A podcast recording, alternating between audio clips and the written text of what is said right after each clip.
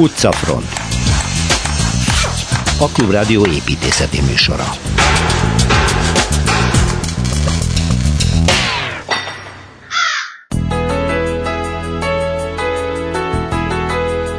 A barcelonai Casa Fórum egy kulturális központ, amit egy 20. század elején épült textilgyárból alakítottak ki. Ide látogatunk Szilveszter Ádámmal. Hogyan került a Marosvásárhelyi zenélő kút jó 110 évvel később a Margit szigetre? A választ Kelecsényi Kristóftól halljuk. Kelemen Zoltán szombathely elfeledett épületeinek térképére ezúttal felhelyezi a 19-20. század egyik legjobb nyomdaüzemét. Vendégünk Erő Zoltán Budapest főépítésze, vele a megújultból a halüzetéről, a Lánchíd felújításáról, no és a kormány várban zajló történelem hamisító építészeti randalírozásáról beszélgetünk. Torma Tamás felvidéki templom túrájának következő állomása a Rimaszombat melletti Dusa nevű település. Ha jön az adószedő, kap le a házat tetejét és megúszod a fizetést. A 300 éves recept nyomába járva Kozár Alexandra felidézi nekünk Albero Bellót, a repülő tetejű házak városát.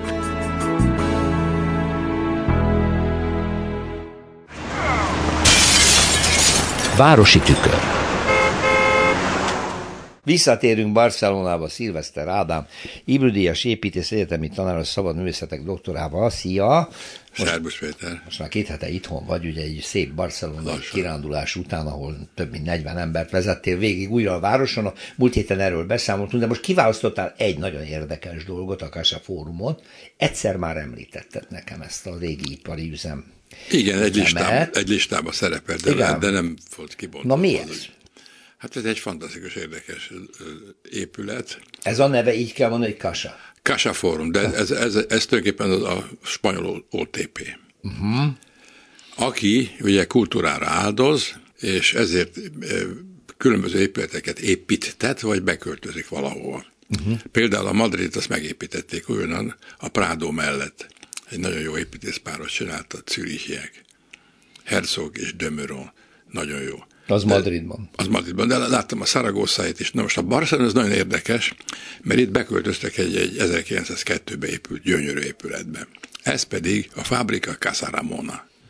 Casaramona úr létesített egy gyárat, textilgyárat, amiben van szövészet és a szövőgyár, tulajdonképpen egy része egy traktus, a másik pedig konfekcionál, tehát ruhát is készített. Uh-huh.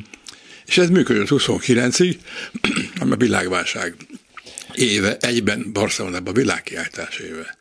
Tehát, Jaj, tényleg, milyen fura ez. ez nagyon furcsa, és, és, és úgy néz ki, hogy ez a hirtelen válság nem zavarta meg a barcelonaiakat, és kiépítettek egy csodálatos helyszínt, ami azért is érdekes, mert, mert a Monzsők dombon áll egy hatalmas épület, a, a Katalán Kultúra Múzeum. Igen.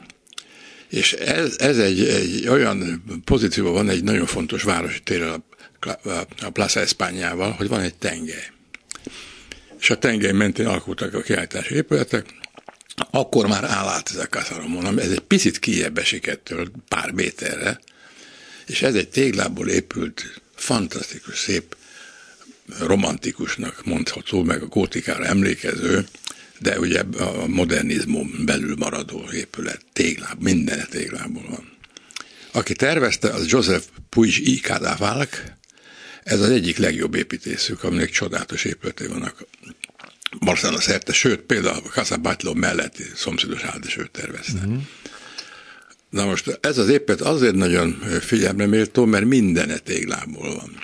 Tehát azok az akcentusok, amit egyébként kőből meg gipszből szoktak csinálni, az téglából van kirakva. És a téglának van egy kötött mérete, annál kisebbet nem lehet csinálni, illetőleg vannak a holmozaton, az ablakok fölött szépen hajtott ívek, azok is téglából vannak, lapos, vékony téglából, megkettőzve, hogy ne elzon be. Most maga a ház az, az hosszúkás, ahol a, a, a nagy gyártó funkciók voltak, és van mellette minden sarkon, minden négy sarkon egy kicsit magasabb, tehát kétszintes traktus, és, és a közepén, a középen hoztengelyben két torony. Ezek, ezek víztorony, meg kémények. Ezek mind gyönyörűen formáltak, amit még meg kell említeni, hogy Itt Barcelonában, modernizmusban van egy másik mesterség, ami pompásakat csinál, ez a műlakatosság. Igen. Tehát a, a korlátok, a, a, a díszítések, mindig az akcentusok a tetőkön, és fönt a, megnevezés helyeken, ha fémből készülnek, az úgy gyönyörű. Uh-huh.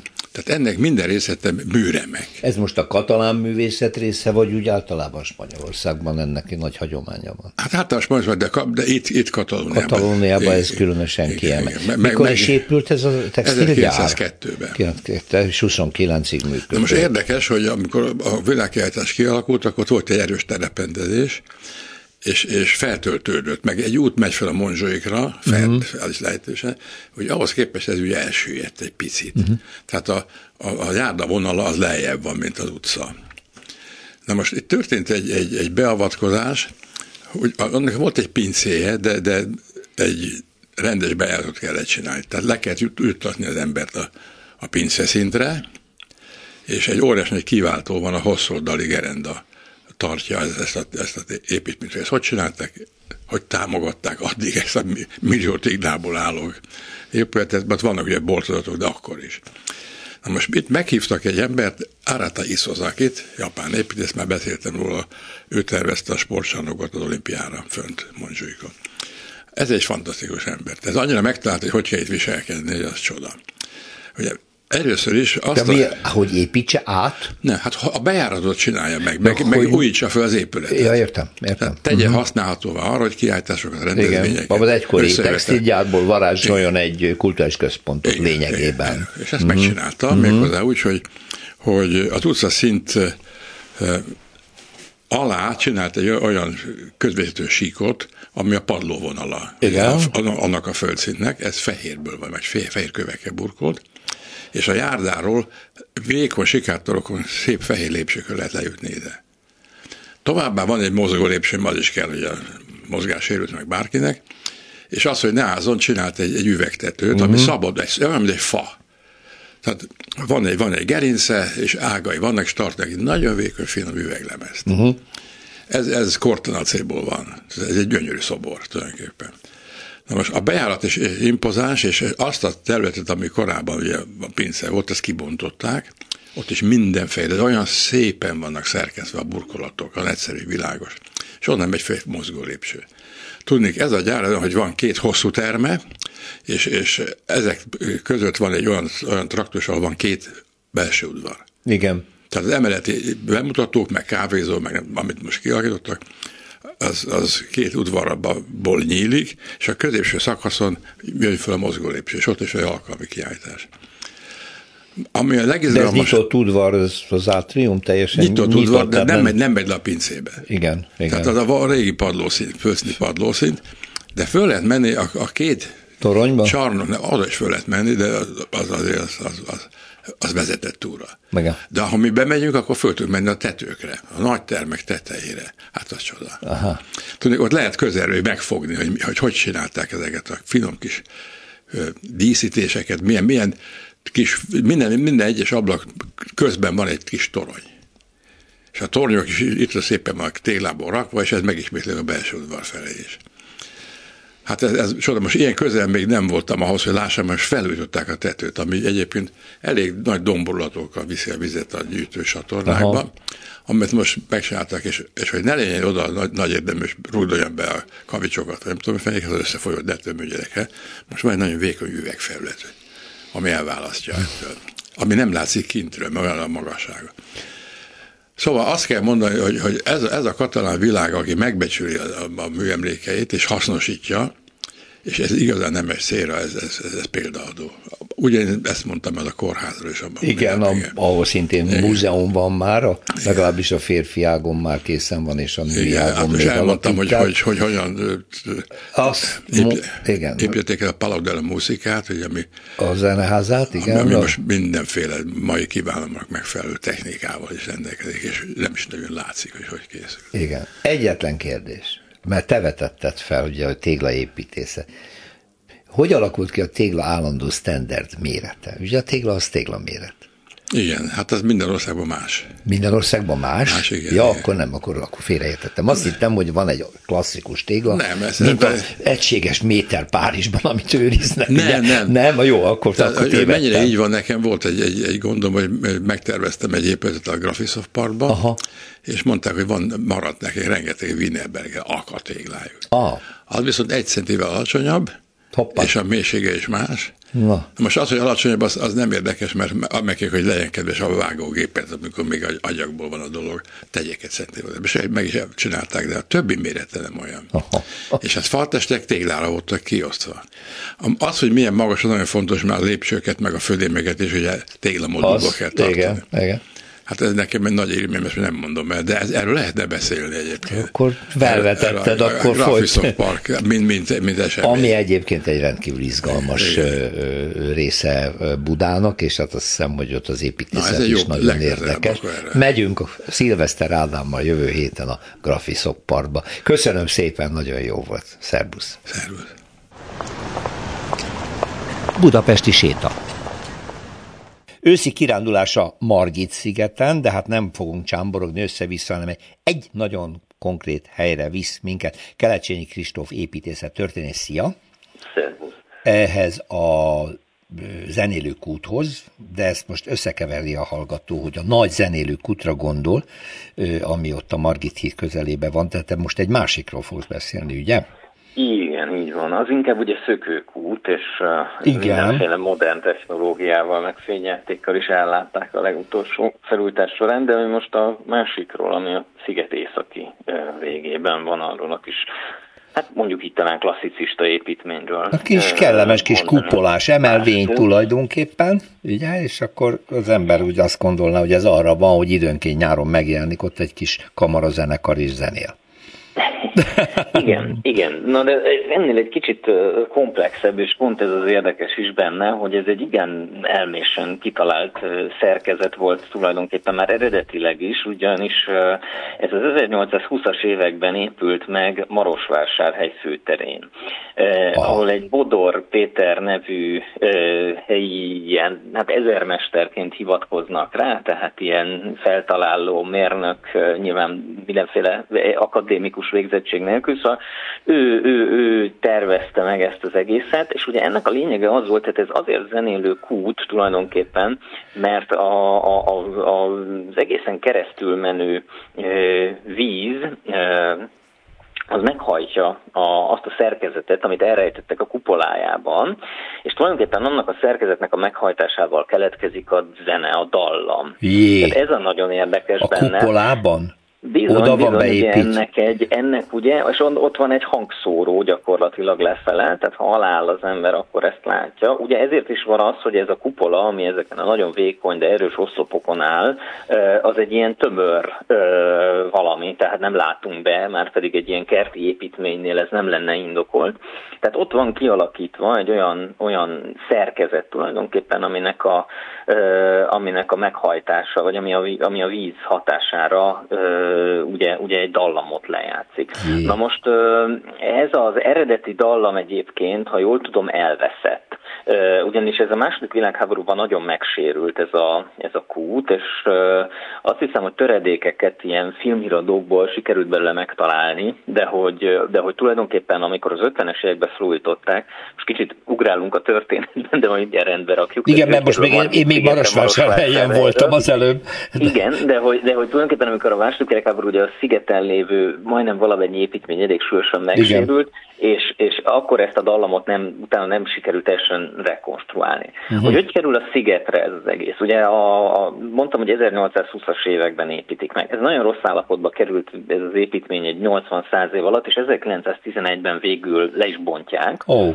Marosvásárhelyen, tehát ezt eltüntetik, és a 30-as években merült föl mindenféle javaslatokra, hogy hát ennek a útnak a másolata Budapesten készüljön el. Ebben nyilván volt egyfajta uh, irredenta uh, uh, vonulat mm. is, hogy ugye a Marosvásárhelyi útnak egy budapesti másolata épüljön föl, de hát végül is megvalósult a, a dolog anyagi, magánszemélyek anyagi támogatásával, és gyakorlatilag uh, Pál György gépészmérnök és Jankó Gyula építész tervei alapján ez, ez végül megvalósult 1935-36-ban. Úgyhogy az az építmény, ami ma ott a Margit szigeten van, az tulajdonképpen egy két világháború közötti épp másolata, vagy hát át, át, átirata annak, ami, ami Marosvásárhelyen állt a 19. És a, a, a zenegépet is sikerült megépíteni ezek szerint a kupolába?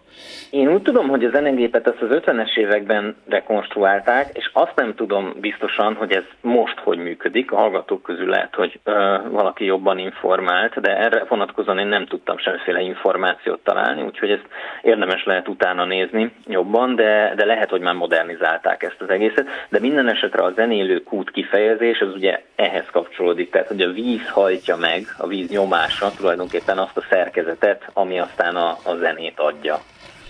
Hát ez nyilván ilyen, ilyen, ilyen ütőkalapácsos szerkentyű lehetett, hogy egy hengert forgat, és akkor Olyan valószínűleg, igen. hogy húrokat, vagy pedig lemezeket pendített meg. Nagyon érdekes lehet a szerkezet, hogy egy vízzel hajtott zenegép milyen. Majd utána járunk, hogy ma akkor, hát valószínűleg ma már elektronikus változattal működhet, gondolom. Még az is lehet, hogy nem. Megnézzük.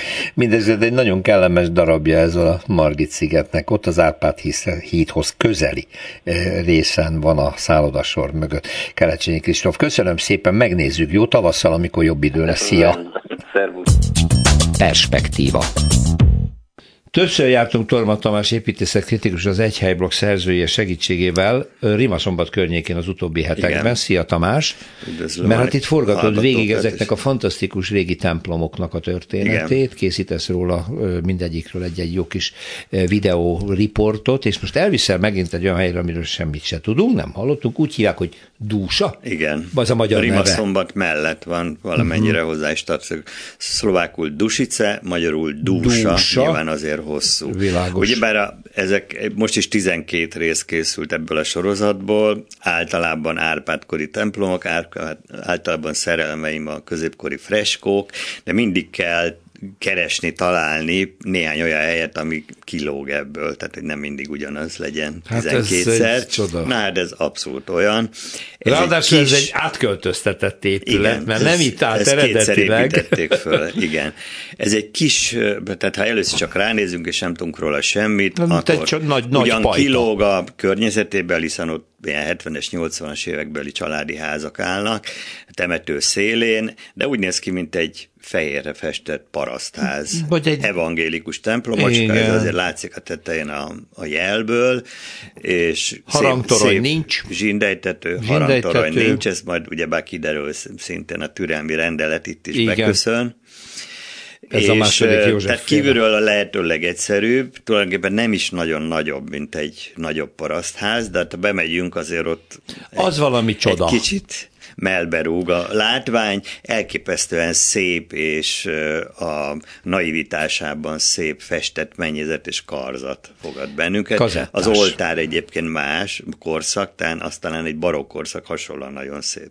Ezek Mindez e- nagyon pici. Elképesztő gazdag festészete van, tehát ezek a fakazettás a falon is és a plafon elképesztően izgalmas. Na és Naiv mind, festők. Mindez fából. De ezt minden, szinte nem látjuk, van, ez egy fatemplom, ez egy fából fatemplom. épült, és tulajdonképpen... De be van pucolva, tehát, igen, tehát fa, fehér, fa szerkezet, de hófehérbe pucolva. Igen. igen. Ezt tette lehetővé azt, hogy ő elköltözhessen. De hol volt eredetileg? Ugyanis nyugatabbra volt, Aha. Hondban, Szelice, Szelce, ez valahol koroknak ö, környékén van, és egy családi kapcsolat tette lehetővé ezt a, ez egy gazdagabb vidék volt, mármint uh-huh. az, az első helye, ahol ö, a türelmi rendelet idején építették meg torony nélkül, és ebben a ö, hát ilyen egyszerű falusi formájában, de aztán ö, ott, ö, te, mivel tehetősebb volt a falu, megtehették, hogy idővel úgy gondolták, hogy ők építenek egy nagyobb templomot, uh-huh. és ez hát fölöslegessé vált, mondhatjuk így, és akkor egy a Hámos családnak egy női tagja ment férhez máshova, nevezetesen dúsára, tehát ez a és rokoni kapcsolat tehette lehetővé. faszerkezetű, igen, és igen. egy tehát tulajdonképpen a dúsaiak megvették. Uh-huh, és Leszerelték oh. Szelcén, össze, ö, fölrakták szekerekre, és szépen a szekerek elvitték dúsára, De még és a, ott a kazettafestés akkor az eredeti helyén Az régi, az 1780-as évek körül. Fantasztikus ábrák vannak rajta. Fantasztikus ábrák, feliratok. Virágmotívumok. Kétfejű Habsburg sas az egyik kazettán, a másikon egy nagyon viccesen kinéző csontváz, az a, az a mindenkinek a az a, a kezében, igen. Természetesen latin szöveggel, amit, de senki nem tudja egyébként, hogy mik, a, mik ezek a szimbólumok. Van egy furcsa állatfigura, amit nem tudjuk, egy ilyen szőrös lehet, talán hát, egy szamára emlékeztet meg jobban, egy, de meg inkább azt más akart lenni. Igen, és két sajátos, talán katona, vagy hajdú, vagy ilyen vármegyei Figura. fegyveres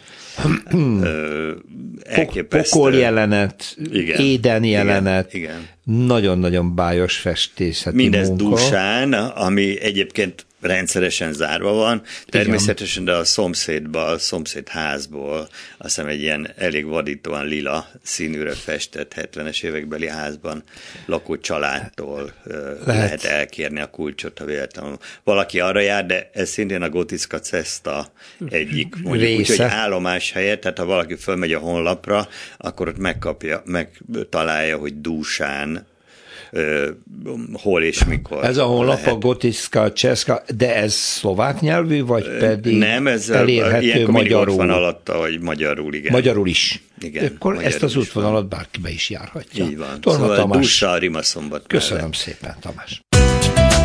Utcafront.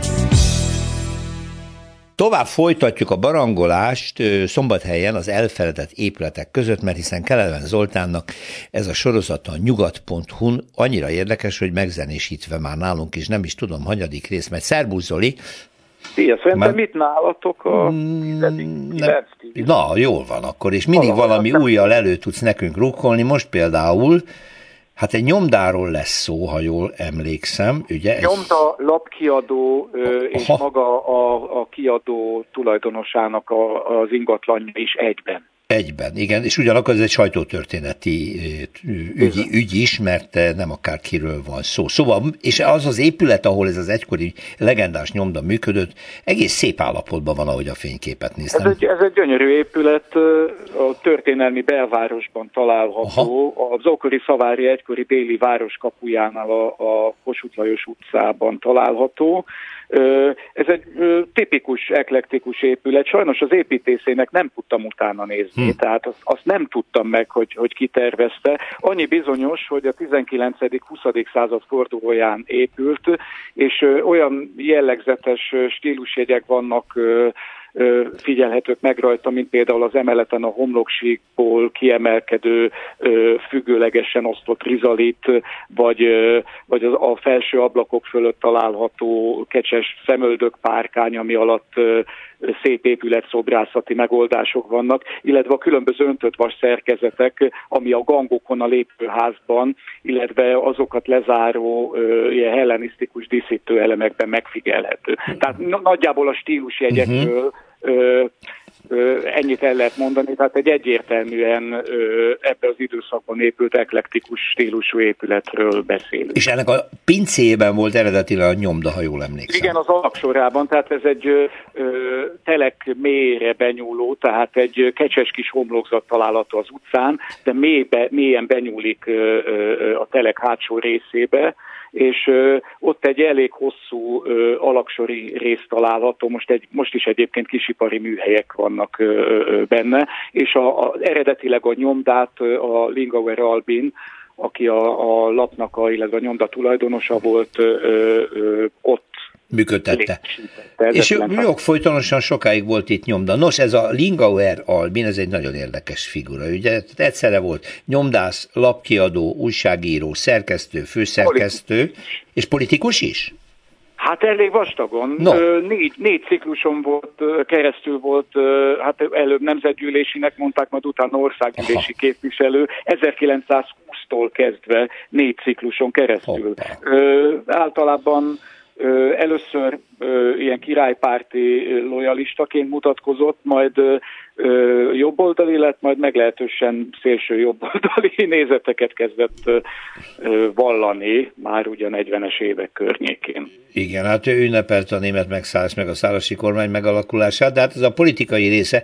A nyomdott történeti része viszont az kétségtelen izgalmas, hiszen ebben a pincében ö, olyan lapokat adtak ki, amik nagyon fontosak voltak, sőt országos lapokat is nyomtak itt. Országos, hát egy időben ö, azt hiszem, hogy ö, ország, mi, mi is volt a neve, azt mondja, hogy or, ez, azt hiszem ez volt a neve, országos hírlap, aztán a honvédségnek a, a kiadványait, a vadászati társaságnak a kiadványait, tehát több országos lapot, illetve aztán már könyveket is kezdtek el nyomni, igen. És a pincében volt a nyomda, és az irodák meg a földszinten, vagy ők ott laktak a családdal? A, a család a földszinten élt, uh-huh. És az emeleten volt a szerkesztőség, illetve a lapkiadó vállalat. Ja, mert helyi lapot is ő szerkesztett ezek szerint. Hát igen, ez egy érdekes történet, ugye jogászként végzett egyébként Budapesten, ahol az országos hírlapba helyezkedett el hírlapíróként, de akkor már foglalkozott politikával, mert a érdekes ez is milyen, hogy akkor is voltak ugye főispánok, mint most, és a, a szombathelyi főispánnak is titkára volt, valamint bedolgozott az Aponyi párti Jászberényi hírlapnak is. Majd 1901-ben megérkezett, vagy visszaérkezett érkezett Szombathelyre. Gönyűi egyébként a három éves korától itt élt Szombathelyen, és egy ilyen kis segédszerkesztőcskeként elkezdett dolgozni az akkori legnagyobb Szombathely, illetve Nyugat-Dulántúli labban, a Vasvár megye újságban és kötött egy nagyon jó házasságot, egy Heitzmann Malvin nevű hölgyet vett el, aki a, a város egyik legnagyobb borkereskedőjének és vendéglátóipari vállalkozójának volt a lánya. Elég agilis férfiú volt, meglehetősen jó minőségű hírlapíró és társasági ember. Érdekes, hogy jobboldalisága ellenére szabadkőműves volt. Hoppá, Egész ez azért meglepő. Az egyik, esküszöm, hát egy nagyon érdekes figura, sőt az egyik alapítója volt egy olyan szabadkőműves páholynak szombathelyen az ébredésnek, ami országos szinten egyedülálló módon kifejezetten szabadkőves kőműves páholynak építetett egy Weiss Oscar nevű zsidó építéssel egy timpanonos ö, ö, szabadkőműves páholyt, kifejezetten erre a célra. Na mindegy, szerintem egyébként Lingauer figurájában bent van, hogy kapcsolatépítésnek használta ezt is. És a jó házassága és a kapcsolatépítésével összefüggésben olyan tőkére tetszett négy évben belül, hogy 1905-ben már megvette a lapkiadót, 1907-ben pedig a Scheiler Herrik nevű nyomdásztól elhappolta a nyomdajogot az újságnak a kiadását, és akkor alapította a nyomdát, és egy heti lapból pillanatokon belül napi lapot, és a környék legolvasottabb lapját hozta létre. Ha jól sejtem azért, és ennyit azért megér a politika történeti része, röviden, hogy azért az ő politikai kapcsolatai révén elég tetemes megrendeléshez jutott, ami nem ismeretlen a mai világban sem. Igen, ez nagyon hullámzott, tehát ez egy, csak egy érdekes történet. 1921-ben fogadja, illetve ő is a Püspöki palotában részt vesz negyedik Károly fogadásán. Tehát uh-huh. ott volt a szűrűjébe abban a pillanatban, és próbálta beadni negyedik Károlynak, hogy ez a prónai gyerek, a rongyos gárdás, ez így jó lenne szombathelyen. Tehát itt ez rendet tenne. Hát ugye negyedik Károly nem annyira hallgatott rá. Igen, szerencsére. Negyedik Károly visszaemlékezéseiből tudjuk ezt a kis történetet. De ott volt ugye Teleki is. Igen. Hát Teleki, mivel tudja, hogy nagy befolyású Lingauer, fölajánl egy egymillió, illetve nem csak Teleki, hát maga a magyar kormány, kormány. A, a, igen. igen, a magyar kormány, fölajánl egy egymillió koronás támogatást annak a fejébe, hogy fejezze be ezt a trónaizást. És a, tehát tulajdonképpen az új magyar kormánynak a, a, a céljait próbálja támogatni a lapjába. Köszönte szépen, felvette a támogatást, rotációs nyomdagépeket vett, a, a, ami iszonyatos nagy fejlesztés volt a, a maga korába, azonban nem nagyon teljesítette ígéreteit. Ezáltal 23 kör környékén, vagy 22-23 környékén elkezdtek elfogyni az állami megrendelések. Na, hát akkor, akkor ennek ára van. Na jó. Hát. Igen, de aztán utána nagyon szépen vissza, ez is egy érdekes történet, vissza tudta játszani magát, mert 26-ba belépett a keresztény gazdasági és szociális pártba, és utána újabb kapcsolatépítés révén már ismét azért jöttek ezek a támogatások olyan, olyan szinten, hogy 30-as évek végére meg tudott folytani mindenkit a környéken, aki ezzel foglalkozott. Tehát, hogy mm-hmm. kizárólagos lett ő, ö, újság és lapkiadás és nyomda ö, szempontjából. Igen. Jó, hát aztán ugye hátrahagyja a nyomdát, mert a másik világháború után aztán nem hát sokára... Hát megijedt 44 Nyilvánvaló. 45-ben. 45-ben, igen. Viszont az épület megmaradt, és a mai napig nagyon szép állapotban van. Ez egy kiváló, kiváló minőség, és nagyon-nagyon szép épület. Nagyon szépen köszönöm, Zoli. Kelemen Zoltát hallottuk szombat szombathelyről. Szerbusz, minden jót! Minden jót, Péter, folytatjuk. Magas lesen. Az utcafront vendége Erő Zoltán, Budapest főépítészete. Jó napot, szervusz! Köszönöm, hogy szervusz, befáradtál. És... hallgatót szeretettel üdvözlök. Hát ugye adásunkkal egy időben szinte, hát néhány órával ezelőtt történt, hogy a Blahalújza teret átadták végre. Teljesen kész van? Nincsen teljesen kész, mert ez tavasszal lesz majd Teljes. teljesen kész, amikor, amikor az összes kertészeti munka be lesz fejezve, és hát ugye akkor van kész egy zöld felület, amikor kihajtanak a, a cserjék, a fák, amikor a, ki, ki, ki dugják a fejüket a hagymás növények. Tehát hát igen, Bardoci Sándorral... nem tudunk mit mondani, de, de azért de, beszéltünk de róla ígérem, múlt héten. Ígérhetem, hogy jó lesz. No, persze ez a zöldítés, mondom, Bardoci Sándorral a főváros főtájépítészével éppen múlt héten kicsit érintettük a teret, mert elmondta ezt a Stockholm módszert, amivel a városi fák hosszú életűvé válhatnak, és a burkolat ellenére nincs veszélyeztetve az életük, hogy ez milyen technológia, de itt nem csak a zöld a lényeg, nagyon fontos, persze, egészen más környezetet teremtettetek a Blahalújzatéri kőrengetekben, hanem mi minden még közlekedési és lakhatási szempontból mi Igen, változott. Kezdjük, kezdjük alapvetően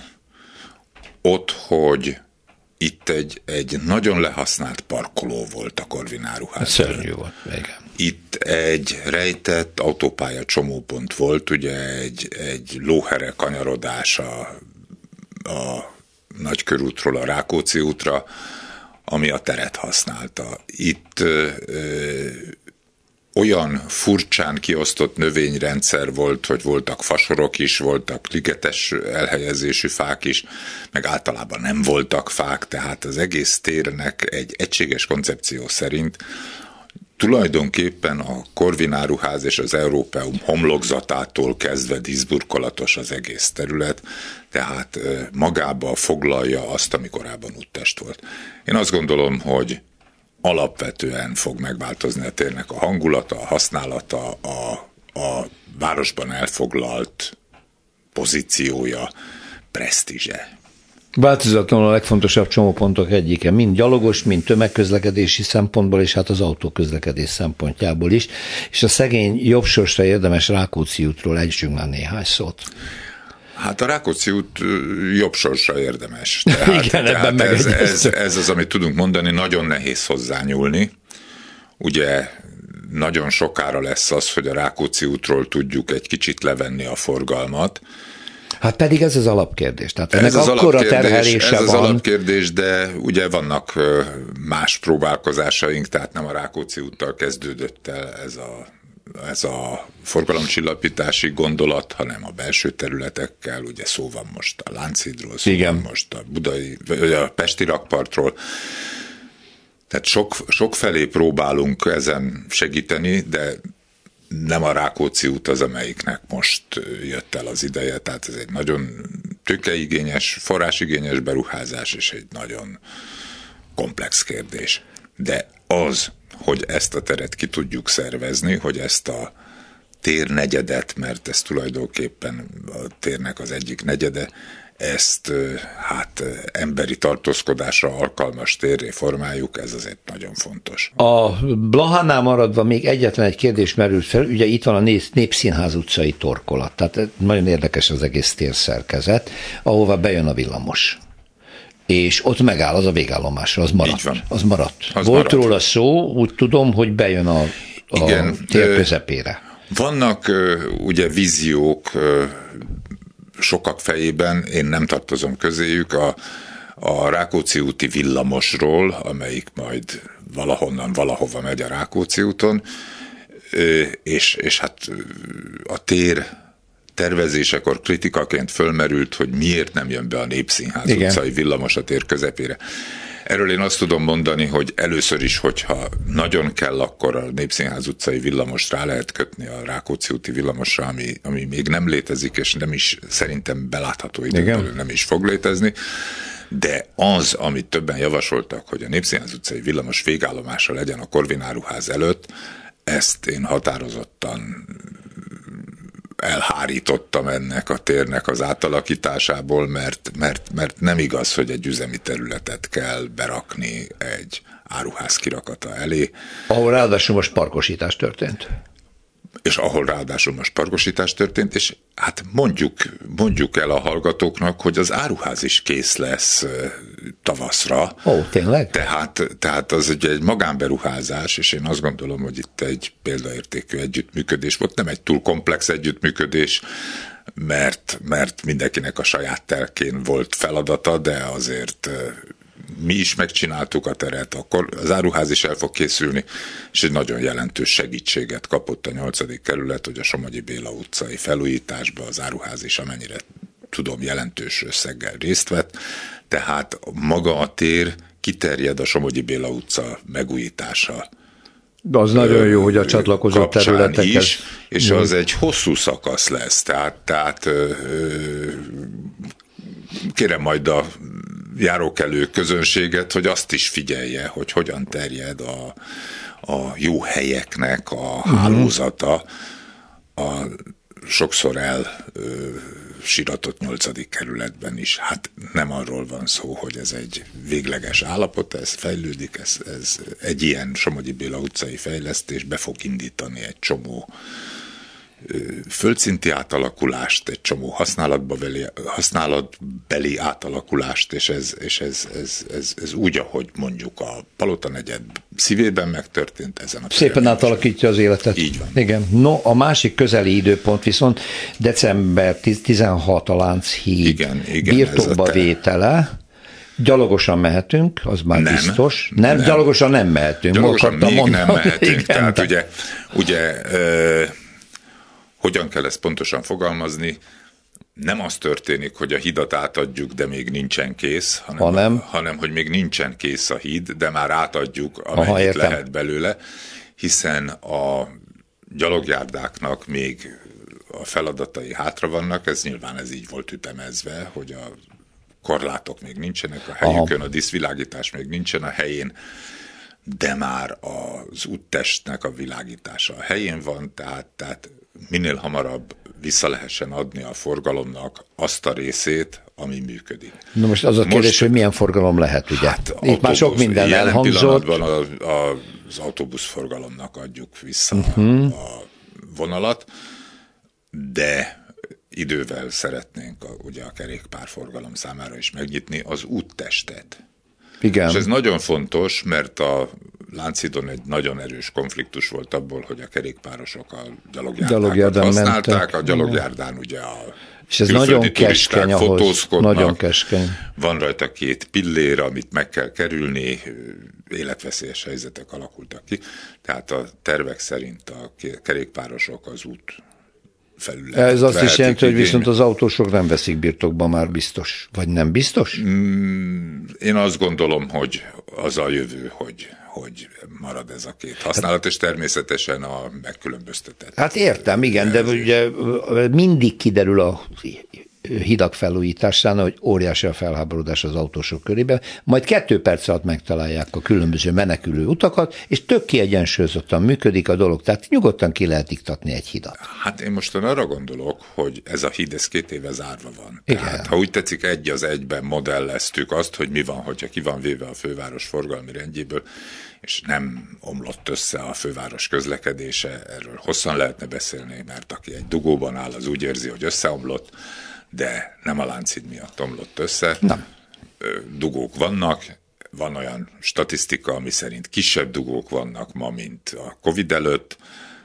Ez önmagában egy érdekes tanulság, de a Lánchíd gépkocsi terhelését azt bátran el lehet osztani a többi hídra. Szomszédos hidakra, és hogyha most azt kérdezi valaki, hogy ma jobb-e a helyzet, mint december 16-án lesz, akkor azt tudom mondani, hogy december 16-án lesz jobb a helyzet, mert visszakerülhetnek az autóbuszok, amik ma kerülnek, tehát, tehát egy, egy könnyebbség lesz, és ilyen szempontból a híd be fogja tölteni a szerepét. Na most, ha már a hídon vagyunk, meg a Clark Adam például érünk, ahol visszaállították a körforgalmat is, a, a teret, de kicsit nézzünk már föl a hegytetőre, jó? Uh, ami a várban történik, arról rengeteget beszéltek, hogy a kormányzati akarat, a önkormányzati, a helyi érdekeket átlépve nagyon agresszíven azt az eredményt hozta, hogy ott egy replikaépítés történik, egy Hausmann terv, egy a vár történetéhez, építészet történetéhez és morfológiájához teljesen idegen beépítés, én erről most nem akarlak téged faggatni, mert ezen túl vagyunk, a, Én elmondtam elég sok Elég sokszor elmondtad a véleményed, ezek a kormányzati kiemelt beruházások, amelyekből közel 3000 van Magyarország területén, amiben minden szabályt megkerülhet a kormány, semmilyen engedélyt nem kell beszerezni. Ez az egyik csúcsa, a korona égszere, úgy tetszik. Azt mondd meg, építés szemmel, ha nem ez a kormány lesz, mit lehet kezdeni ezzel a betontömbökből álló replika rendszerrel. Hát Mert ezek először... vasbetonból vannak, és kívülről fel vannak öltöztetve, úgy tetszik korabeli díszekkel. Dekorációval. Először én azt szeretném tudni, hogyha ez a kormány van, akkor mi lesz ezekkel az épületekkel? Tehát ja, tulajdonképpen az egy ilyen fájó kérdés, hogy, hogy ennek az egésznek a koncepciója azért nincsen letéve az asztalra előttünk. Igen. Tehát, hogyha Budapest főépítésze nem ismeri, hogy mi lesz a funkciója. Meg ennek, se vagy hívnak annak, ezekre az meg, Nem hívnak meg. Én nem tudom, hogy az egyeztetéseken van-e egyértelmű funkcióprogram, tehát hogy a József főhercegi palotában milyen intézmény, milyen használat kap majd helyet, ezt nem tudjuk. Azt sem tudjuk, hogy a belügyminisztérium fölköltözik-e az Országház Aha. utcába, amit kiürítettek a kedvéért, de úgy hallani, hogy nem akar fölköltözni. Az pedig, hogy van-e mindenre pénz még a sifonérban, a, uh-huh. a, valahol a párnacihában, találunk-e a befejezéshez szükséges forrásokat, erről sem tudunk. Tehát azért ma lássuk be, nagyon más a problémánk a, a, az állam háztartással és a, Igen. az inflációval és az energiával. Mint sem, hogy még mi lesz a várban. Tehát, tehát én nem tudom, hogy pontosan ennek mi a sorsa. Na, de hát csak, csak... Építészetileg hát az, az... Csak, csak ízlelgetjük azt a látványt, amit az új dísztér hoz magával, ami, ami a, azt a korábbi léptéket, ami, amivel például a nagy kupolás hattes parancsnoksági épületet hosszú ideig nem akarta senki se visszaépíteni, mert tud, tudva levő volt, hogy nyomasztó lesz. Hát ez most ott van. Meg ez a csak nézni, azért is, igen, nyomasztó. csak azért is ott van, semmiképpen sem illik oda, semmiképpen nem jó, elnyomja az egész teret, a panorámát, minden, de meg van építve, és hogy milyen funkciója van, azt persze nem lehet tudni. Na de hát arra kell gondolni, hogy akkor, ha itt lesz kormányzati negyed, és intenzíven beindul, akkor itt villogó autók sorozata fog naponta oda-vissza cikázni, több ezer ember járna föl oda dolgozni. Lám, mire is jó a láncid. De tulajdonképpen én nem tudom elképzelni, hogy ez működőképes. Azokon a szűk utcákon, azokban a szűk terekben, egy történelmi környezetben egy ilyen intenzív kormányzati mozgás, az, az fizikailag lehetetlen. Én erre azt szeretném mondani, és a hallgatók nem baj, hogyha tudják, hogy azért a szakmában sokféle vélemény van erről, hogy hogy húsz éve voltak még külföldi támogatással az első kerület számára voltak ilyen tanácsadási folyamatok, amiben egyértelmű volt, hogy a Várnegyedbe forgalomvonzó, tömegvonzó funkciókat nem szabad Igen. telepíteni. Tehát a Várnegyednek az volt a kitalált sorsa gyakorlatilag a második világháború után, hogy egy, egy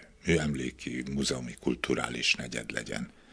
Meghagyva azt a polgárvárosi jelleget, Meghagyva a ami polgárvárosi volt. jelleget, tulajdonképpen ez is ugye a Várnegyed is alapvetően két részre osztható, Igen. a Palota negyedre a déli végén, és a polgárvárosra az északi részén. Igen. Én nem kívántam volna mást, mint ezt a, ezt a koncepciót, amíg világ a világ. Tehát, tehát ezen nem biztos, hogy kellett újítani. Ha előbb szóba hoztad a kiemelő rendeleteket, Igen. azt, amivel át lehet lépni egy önkormányzati Szabályozás. szabályozáson, hát ugye Ebben az esetben azt kell mondanom, hogy meg volt ez beszélve az első kerületi önkormányzattal? Hát biztos nem volt megbeszélve, mert, mert, mert csak gyaloglunk át a, a terepen, és az egészet harcászati célként tekintjük, hogy visszafoglaljuk a várat. Ez egy, egy, egy nagyon, nagyon súlyos tévedés, ami, amit még úgy, ahogy kérdezted, még évekig lehet majd kerülgetni, hogy mi a válasz erre. Hát ami viszont be van építve, az be van építve, azt nem fogják lerobbantani, akármilyen rezsim is jön, tehát ez most már ott lesz, ebben fogunk együtt élni. Jó, hát még elképzelhető, hogy újabb és újabb múzeumok kerülnek ebbe az épületbe. Bár csak így lenne ez már. Ez csak egy múzeumot nem úgy szokás tervezni, hogy fölépítünk egy régi csontvázat, és abba beleköltözünk, hanem keressük a legalkalmasabb építészetek. Ja, van annak valami szimbolikus jelentősége, hogy a kormány nem egy kortárs építészetben gondolkodik, hanem replikákat épít Péter, vissza. azért erre szeretnék egy pillanatra reflektálni. No. Ugyanez a kormány nyilvánvalóan ugyanez a miniszterelnök, úgy mondom, tehát a 2010-es évektől fogva azért volt itt nemzeti építészet politika.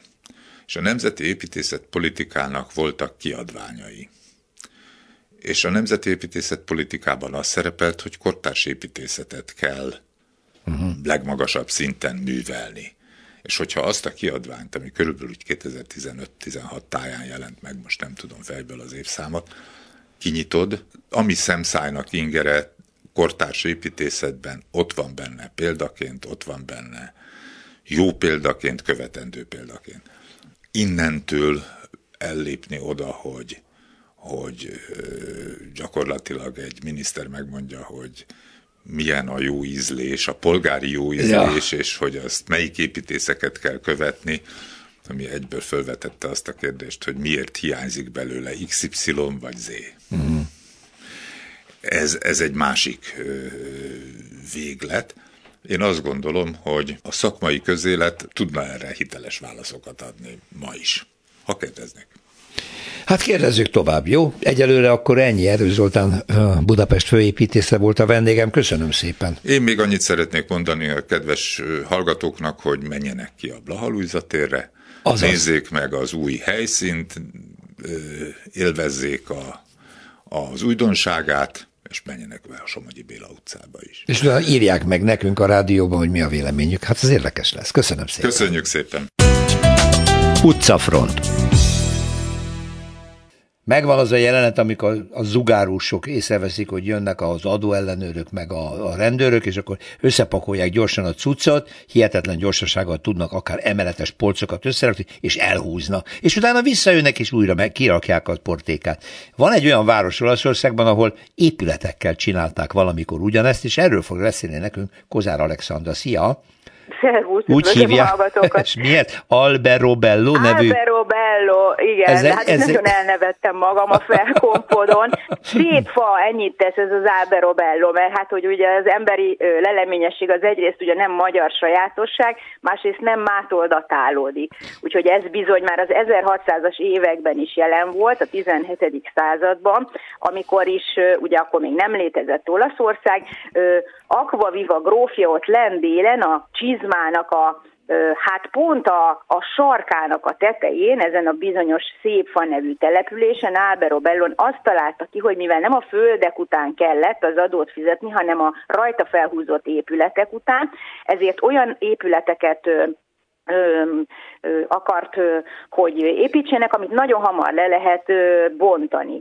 És hát ezek kőfalak, azok nyilván megmaradnak, de a tetejük, ezek a nagyon-nagyon érdekes kis, úgy hívják őket, hogy trullók, amit tökfejet jelent egyébként olaszul, ilyen kis kúpszerű, kőből lévő formák, és semmi habat, semmi összekötő anyag nincsen a tető téglái között. Most közelről megnéztem, nagyon-nagyon érdekes, tehát azt tartja össze, hogy nagyon-nagyon, egyrészt ugye kör alakú, és nagyon feszesen vannak rakva egymásra, tehát mindig csak egy picit van bejebb a következő sor, egy picit, egy picit, Aha. egy picit, és így már 300 éve, több mint 300 éve élnek ezek a, a tetők. Egyébként ez az egész 1996-ban a UNESCO világörökség részévé vált, nem véletlenül. Szóval ezek a kúp alakú tetővel készült körakoló épületek megvannak egymás hegyén, hát de nem lakják, gondolom.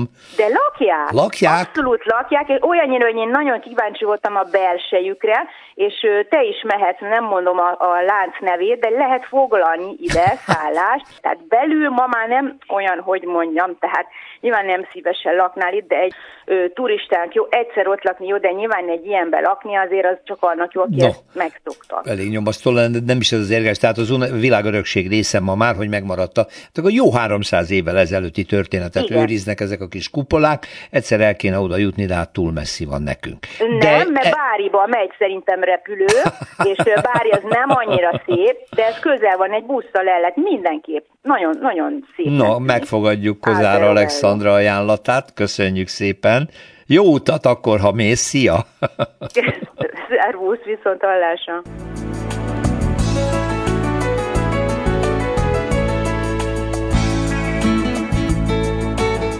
Köszönjük a figyelmüket, az utcafrontot hallották, a műsort Árva Brigitta szerkesztette és Rózsa Péter vezette. Egy hét múlva várjuk Önöket.